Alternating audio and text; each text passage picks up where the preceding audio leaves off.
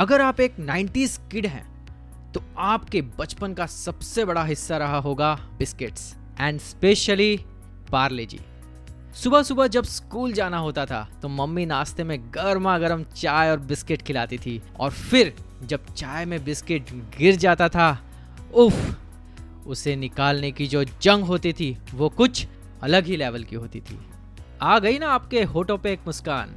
आप जितना पार्ले जी को प्यार करते हैं हमें यकीन है कि उससे भी ज़्यादा प्यार उनकी ये जर्नी से करेंगे।